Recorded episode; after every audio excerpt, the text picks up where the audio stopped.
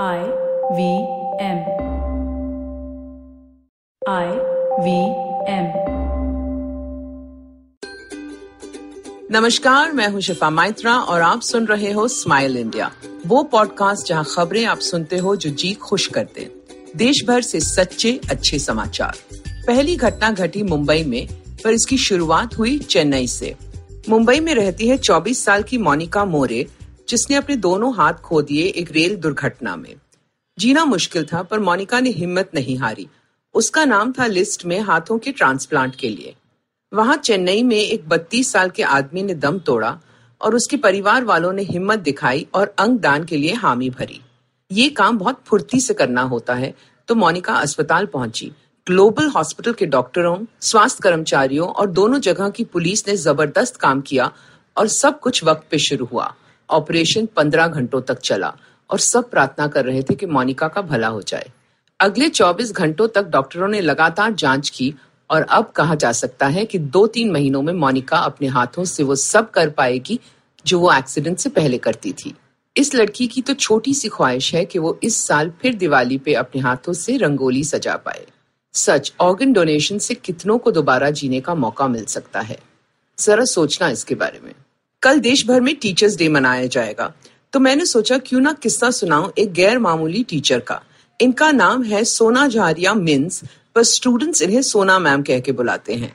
इस वक्त vice chancellor हैं झारखंड की एसकेएम यूनिवर्सिटी की। देश में ये दूसरी आदिवासी महिला है जो इस ऊँचे पद तक पहुँची है। इससे पहले वो दिल्ली की जवाहरलाल नेहरू यूनिवर्सिटी में प्रोफेसर थी। यहाँ तक का सफ़र आसान नहीं था। और बचपन में जब वो झारखंड में पढ़ती थी, उन्हें अध्यापकों ने काफ़ी बार जलील किया था। कहा कि तुम आदिवासी हो, तुम संस्कृत ना पढ़ो। तुम गणित क्यों सीखना चाहती हो? तुम कौन सा आगे तक पढ़ोगी? शुक्र है सोना के घर वालों ने उसका हौसला बनाए रखा। उसे दक्षिण भारत भेज दिया आगे की पढ़ाई के लिए, जहाँ भेदभाव कम है। सोना ने एम की जेएनयू से और फिर वहीं पढ़ाने लगी। अब झारखंड लौटी है वाइस चांसलर बनके। और यहाँ आदिवासी इतिहास पर एक सेंटर बना रही हैं। उम्मीद है सोना मैम की तरह औरों को भी पढ़ने और पढ़ाने के ढेर सारे मौके मिलेंगे। सुकृति शर्मा और नितिन गौर अभी तीस के भी नहीं हुए, पर उन्होंने मिलकर कारोबार शुरू किया उत्तराखंड में। उन्होंने मुँह डे नाम की डेयरी शुरू की। स्थानीय किसानों से दूध लेने के साथ साथ ढाई सौ गाय भी पालते हैं। लॉकडाउन शुरू हुआ तो उनके ग्राहक, जो होटल और रेस्टोरेंट वाले हैं, गायब हो गए। एक दिन वो अपने प्लांट की तरफ़ जा रहे थे तो उन्होंने एक औरत को देखा जो सड़क पे बैठी रो रही थी। पूछने पे पता चला कि वो देहरादून में किसी के यहाँ नौकरानी थी, पर उन्होंने लॉकडाउन में उसे काम से निकाल दिया और अभी चार दिनों से कुछ नहीं खाया था उसने। सुकृति और नित्य ने उसे गाड़ी में बिठाया, खाना खिलाया और फिर डेयरी से दूध दिया। उसी वक्त दोनों ने तय किया कि प्लांट चलेगा। दस कर्मचारियों की वहाँ रहने की सुविधा बनाई और फिर कुछ दोस्तों की मदद से गरीबों में दूध बांटने लगे। इस बात को पाँच महीने हो गए और आज भी इलाके में जरूरतमंदों को लगातार दूध मिलता है।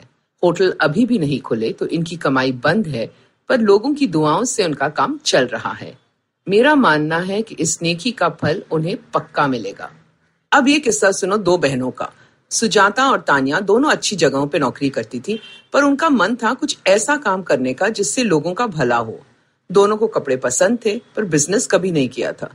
सोचा क्यों ना ऐसी साड़ियाँ बनाए जो हल्की सूती की हो और पर्यावरण को नुकसान न हो इनके बनाने में। और इन्हें बनाने में वो कारीगर काम करे जो पारंपरिक तरीकों से कपड़ा बनाते हैं। अपनी पूंजी से पैसे लगाए घर वालों को नाराज़ किया और सूता साड़ियों का ब्रांड शुरू किया।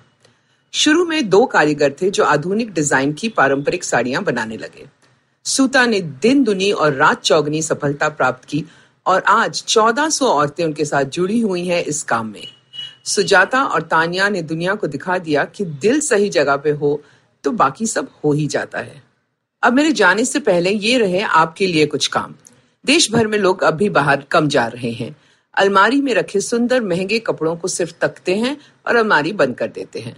पर अब कुछ करो, क्योंकि महँगे कपड़ों को अगर महीनों ऐसे रखोगे तो खराब हो जाएँगे। उन्हें निकालो, दोबारा तय करो। सफ़ेद दाने हो तो उन्हें झटको और फिर इन कपड़ों को किसी सूती या कपड़े के बैग में डालो। बैग ना हो तो पुरानी चादर में लपेटो और अंदर रखने से पहले कुछ नीम के पत्ते साथ डालना न भूलें। महँगे चमड़े के जूतों और बैग को भी साफ़ करके कपड़े में लपेट के रखिएगा। स्वेट के जूतों को पुरानी ब्रेड से साफ़ करके रखिए और अपनी इन पसंदीदा चीज़ों से कहो कि ये वक्त निकल जाएगा। थोड़ा और सब्र करो। अगर आपको ये पॉडकास्ट पसंद आया तो और दिलचस्प पॉडकास्ट सुनना न भूले आईवीएम नेटवर्क पे। आप हमें सुन सकते हैं आई आईवीएम पॉडकास्ट ऐप पे या ivmpodcast.com पे। आप हमें सोशल मीडिया पे भी फॉलो कर सकते हैं। हम एट आई पॉडकास्ट हैं ट्विटर और इंस्टाग्राम पे। और अगर आप मुझसे बात करना चाहते हैं तो मेरा हैंडल है एट शिफा माइत्रा इंस्टाग्राम और ट्विटर पे। मैं आपसे जल्द मिलूँगी, तब तक हँसते रहो और हंसाते रहो। I hope you enjoyed that show. It's been a really fun week this week, as it is almost every week, but this week was particularly fun. Farmish Shahani was on Cyrus Says, great conversation over there. We had a crossover event. Beneath Kanabar, host of the Storytellers and Storytellers podcast, came on Uncle Please Sit. Really interesting conversation about the future of digital content. Besides that, it was the 50th episode this week of Agla Station Adulthood. Congratulations to Ritasha and Ayushi. But yeah, they're 50 episodes down. They had Rekha Jha as the guest on that show. On Advertising is Dead, Varun had the founders of Foxy Moron, Suvir Bajaj and Pratik Gupta on. Another really, really interesting conversation. So full of interesting conversations this week, and I hope to see you again next week. Have you ever wondered how successful people do their thing? How do they navigate the challenges they often face? Are you wondering about the future of restaurants, film, education, technology, and everything else in between? Hi, I'm Gauri Devidayal, best known for being one of the brains behind The Table, an award winning restaurant in Bombay. One thing my life as a restaurateur has given me is the opportunity to meet with some truly inspiring people, most often just by chatting with strangers at the community table. And that's what this podcast is about. It's about learning the new dimensions of business and understanding how different people swim this sea. It's an opportunity for me to pick their brains and ask them all the questions on my mind, whether it's about learning from their past experiences or talking about future trends. Through their journeys, stories, and insights, I hope you too, like me, will come away inspired and energized. So come, join me every Wednesday with your favorite drink because this round is on me.